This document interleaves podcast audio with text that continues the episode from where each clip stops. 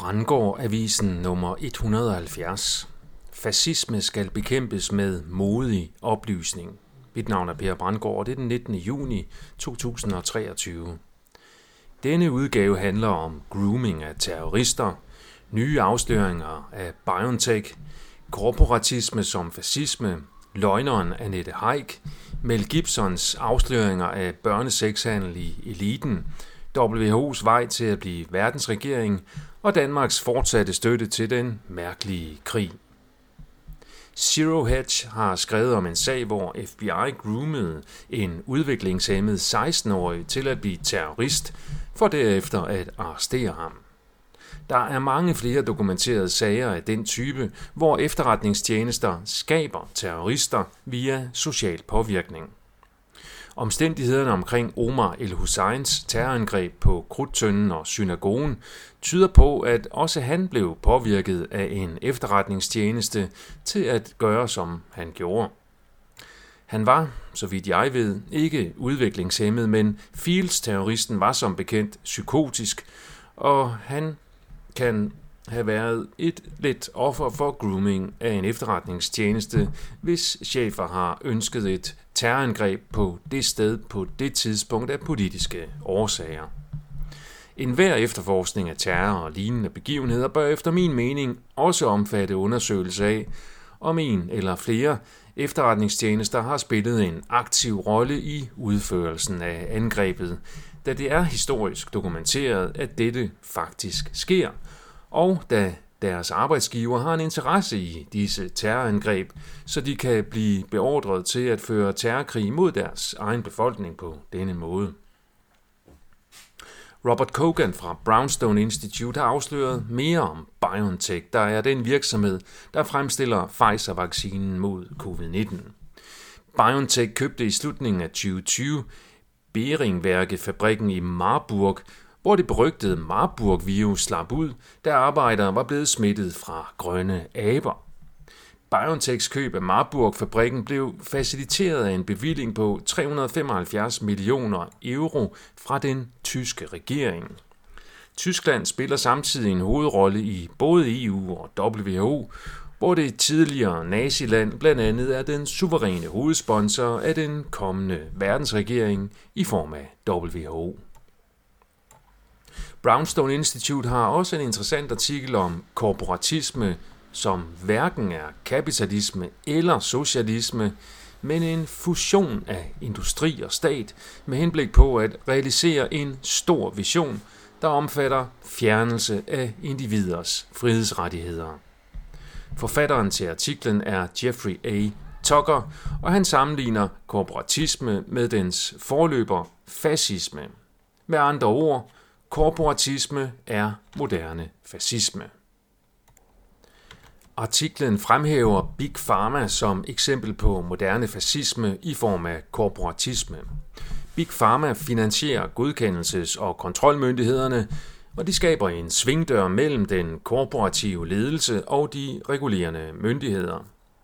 Dertil kommer, at regeringen ofte finansierer medicinudvikling og gummistempler resultaterne, ligesom regeringen giver og håndhæver patenter, beskriver Tokker. Coronavaccinerne er således fritaget for ansvar for skader via særaftale med regeringen, samtidig med at regeringen udfører massiv markedsføring af og indkøb af vaccineprodukterne, som befolkningen bliver tilbudt gratis.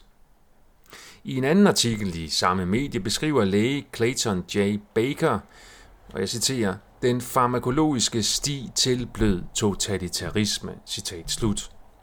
Blød totalitarisme er et politisk system karakteriseret ved to forhold. For det første er der centraliseret autokratisk kontrol af staten af den udøvende gren af regeringen og dens kumpaner. Det er totalitarisme-delen. For det andet er der den bløde del, hvor krænkelserne af borgernes frihedsrettigheder bliver udført subtilt og gradvist nok, levestandarden bliver holdt høj nok, og der er etableret en tilstrækkelig menu af forførende distraktioner, så de fleste individer enten ikke gør indsigelse eller ikke bemærker undertrykkelsen. Fascisme kommer i det hele taget snigende ind i det moderne samfund. Paul Kudenik har således i en artikel på Substack argumenteret for, at woke er fascistisk. Han skriver, at han flere gange er blevet kritiseret for at beskrive det samfund, der bliver forsøgt presset igennem som fascistisk.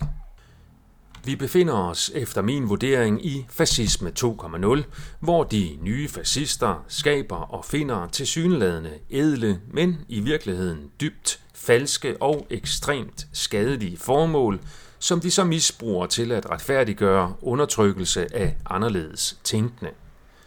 Min egen fascist-sag, der kostede mig en bøde på 9.000 kroner eller 10 dages fængsel, alene for at ytre ordet fascist til autoriteter, der klokkeklart og dokumenteret udviste en adfærd, der præcist svarer til den officielle danske ordbogs definition af fascisme, illustrerer, at vi også har et fascisme-problem i Danmark, at fascisterne absolut ikke kan lide at blive kaldt fascister, og når man våger sig til at gøre det, så svarer de igen ved at opføre sig endnu mere fascistisk, hvorved de selv uforvarende bidrager til at understrege pointen. Fascister håber, at fredelige borgere bliver bange, når de møder systemets rå og uretfærdige overmagt. Men vi er heldigvis mange, der ikke bukker under for trusler og uretfærdig straf. I dagens nyheder kan vi også læse, hvordan Annette Haik er blevet både løgner og toplobbyist på folkemødet på Bornholm. Samtidig er der ingen, der undrer sig over, at det folkemøde hvert år skal afholdes det sted i landet, som folket har sværest ved at komme til. Vi kan også læse, at Mel Gibson er en modig mand, da han snart udgiver en dokumentar i fire dele om sexhandel med børn i de højere sociale lag i Europa, USA og navnlig Hollywood. Vi kan derfor forvente massiv propaganda i hovedstrømspressen, der vil forsøge at tilsværte den modige mands navn og omdømme. Jeg er helt enig i den vurdering. Både BI og Steigan har vigtige artikler om WHO, der fortsat presser på med deres ændringer til International Health Regulations. Hvis ændringerne bliver vedtaget efter planen i maj 2024, så er det juridiske grundlag på plads for, at WHO kan agere totalitær verdensregering. Husk også at følge stopwho.dk, hvor jeg løbende udgiver nyheder om WHO. Steigan, der er et norsk medie, har bragt en vigtig artikel om Norges ansvar for krigen i Ukraine. Artiklen er lige så relevant for Danmark. Budskabet er, at vi skal holde op med at støtte krigen ved at sende våben til Ukraine. Vi skal i stedet støtte freden. Jeg kan kun være enig. Fred er sundt. Meget fred er meget sundt.